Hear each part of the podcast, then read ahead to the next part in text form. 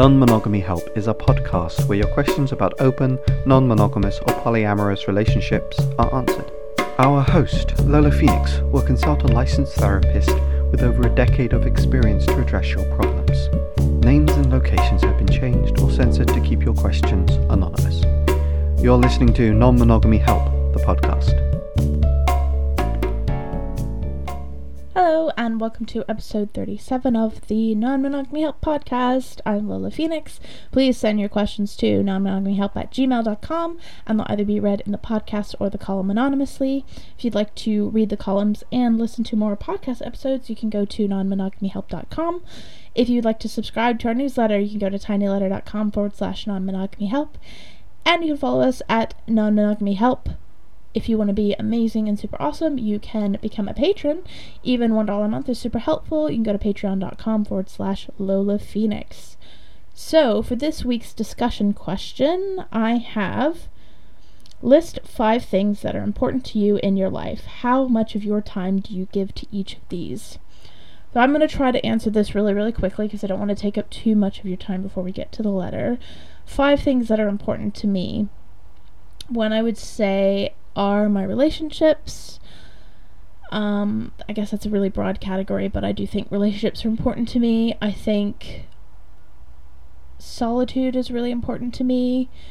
Um, my spirituality is really important to me. I think writing is really important to me. And gosh, what else?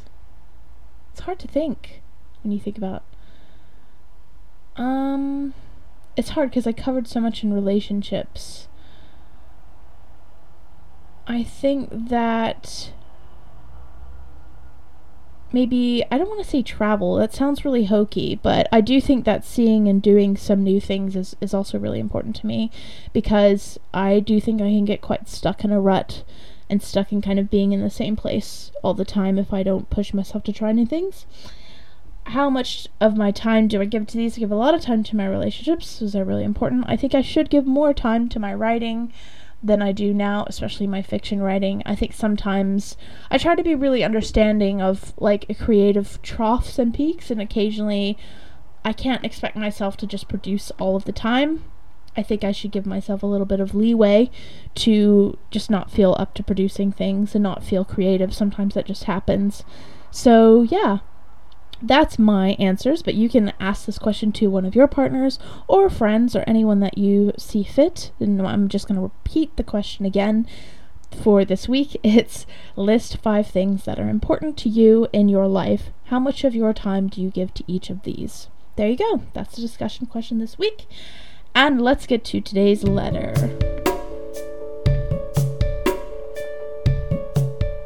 Long story short, I don't want to practice poly anymore, and it's upsetting to my primary and really only partner. But I think he understands. But the main issue is the other person we've been talking to. I don't want to hurt her. What I'm really confused on though is how I don't want to be poly anymore. I feel like when we're with this girl, I'm pretending, like it's just a show. Or maybe the real reason is I'm being selfish and don't want to share my boyfriend, so to speak. I know this is vague and very short, but I'd very much appreciate any advice or thoughts you have. Okay, the first thing that I'm noticing here is that you seem to be dating as a couple, or I'm not really sure what's going on here because it's a person that you've been talking to, and some people, you know, if if a person genuinely wants to find and date a couple, fine. I don't think that that is the vast majority of people out there, and I think that a lot of people who are opening up their relationship and it doesn't tell me, you don't tell me if you've just opened your relationship or how long you've been quote unquote practicing polyamory. But I do think a lot of people who open up their relationships think that it's safer to operate as a couple, and so they operate as a couple. And I don't think that works for a lot of reasons because it's quite difficult and not necessarily predictable to have one person fall in love with one other person. And I think it's even twice as difficult to have an expectation that two people will be able to fall in love with one person in the exact same way at the exact same rate. And it's not always fun to like be part of this situation where you go on a date and there's two people there. It just some people really like that and that's absolutely fine if that's what folks want to do. I just think that it's probably better for people to try and date individually first. Precisely because of what it seems like you're experiencing here. You know, you don't want to hurt this girl or this woman that you're seeing or that both of you are seeing, but you're clearly pretending like you you aren't interested in her and you know, you feel under pressure to for whatever reason perform your attraction to her maybe because your boyfriend is right there like if your boyfriend just wants to date this person then let your boyfriend date that person and you need to have a foundation of trust in between the two of you so that you trust him to not violate your boundaries or to stick around with you. I don't think it's necessarily selfish to be in this kind of situation and not really want to have another person there. I don't think that that's necessarily selfish. You don't really talk about whether or not you have a problem with your boyfriend dating other people when you're not there. But I think that if it's something that you want to do in terms of you want to date other people, then you kind of have to sit with the discomfort and learn how to process it. And it will get better over time as soon as you establish that trust with your boyfriend and, and know that you can, you know, through example, that if he goes off and, you know, goes on a date with somebody else, he's still gonna go on dates with you as well. So I think that's the first thing is that you all you need to date as individuals and don't be in a relationship or be on a date that you don't want to be on. Break up with anyone or break up any relationship that is fake, that you're not really actually wanting to be in because it's also not fair for the other person. Like, you know, you don't want to hurt this person that you're considering dating, but you, by pretending that you are attracted to her, are going to end up hurting her. So it's better just to be honest about it and you and your partner don't have to be attracted to the same person.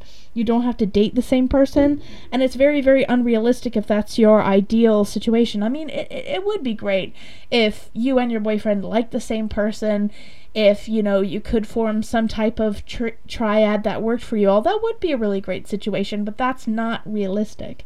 That's not likely to happen because if you think about you know, a single person, if you were single, like, would you want to date two people at the exact same time who expected you to love them the exact same way? And especially if, like, what ends up happening when couples do this is that inevitably they come across problems in the relationship, and their first reaction to that problem is just to chuck the third person that they've brought in, which really isn't cool for them.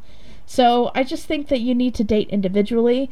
In terms of whether or not you want to be polyam- polyamorous, I think that what might help is you thinking hard about what the reasons you have for being polyamorous are. Do you have good reasons? Are you just being polyamorous because your boyfriend wanted to date other people and you decided to go along with it? What do you as an individual get out of it other than staying with your boyfriend? think about those reasons because I do think sometimes when you are in situations where you have a lot of emotions or things seem really tough, it can feel like, well, why the hell am I doing this anyway? It can it can get really frustrating. So what brings you back is just realizing, oh, I do actually have a reason for why I want to do this, and this is the reason. And sometimes that can help out a huge amount with, you know, figuring out what it is that you want and why it is that you want it. I would also think about what it means to quote unquote share your boyfriend. What does that mean? And why do you not want to do that? What do you think is going to happen as a result of that? Are you do you have fears that you're kind of indulging? And what what does it mean to share? And what are the specific things that you are quote unquote sharing? Those are things to really consider. And also like you're welcome to like not practice polyamory in air quotes as much as you want. You don't have to always be dating someone else in order to be polyamorous. Sometimes there isn't anyone around to date. Polyamory com- communities can be really small, and maybe you've dated around a lot and you just kind of. Eh.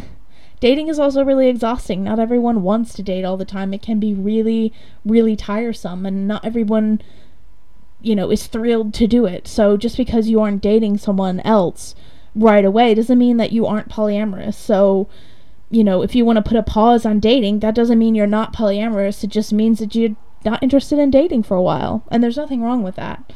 And maybe you can put a pause on dating for a little bit. But I think that the first thing that kind of needs to be worked out in this, because it's not really clear from your letter, is whether or not it's advisable for you and your partner to date the same person at the same time. You know, it seems like you, you're talking about how when we are with this girl, I'm pretending like it's just a show. Well, you don't both have to be with her at the same time. you don't both have to date her at the same time. You sh- you can be interested in the same person at the same time. Like that's totally fine. And I'm sure plenty of people have had that situation where they're interested in the same person at the same time. That's very different from dating the same person as a couple. Like dating individually and just happen it just so happens that you're together is fine and that can be a totally not predatory thing. But if you are dating as a couple and expecting things as a couple, that is where the problems really arise. And I do think you really need to look at that before you can really iron out any of the other problems here.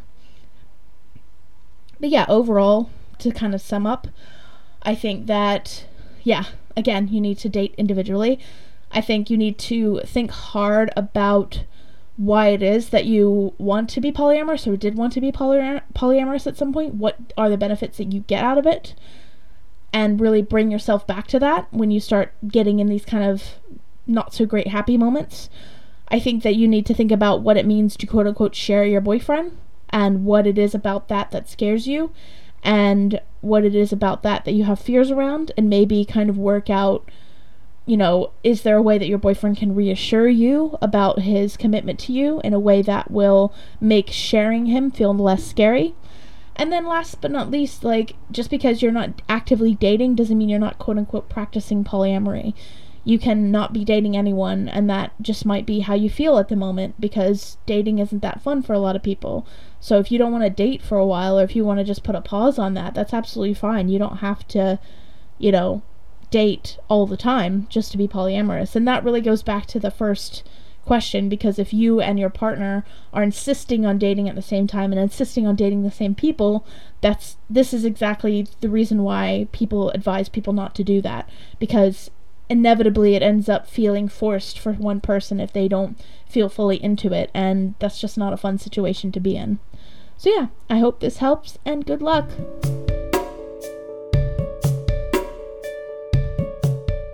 Thank you again for listening to the Non Monogamy Help podcast. Again, if you'd like to listen to all of the podcast episodes and read all the columns, you can do so at nonmonogamyhelp.com.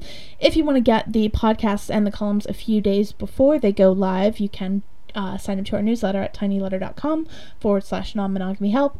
And you can follow us on Twitter at non monogamy help. I post all the columns and the podcast episodes there too if you want updates if you want to be the most amazing person in the entire world, I would really, really, really appreciate your support in becoming a patron at patreon.com forward slash Lola Phoenix.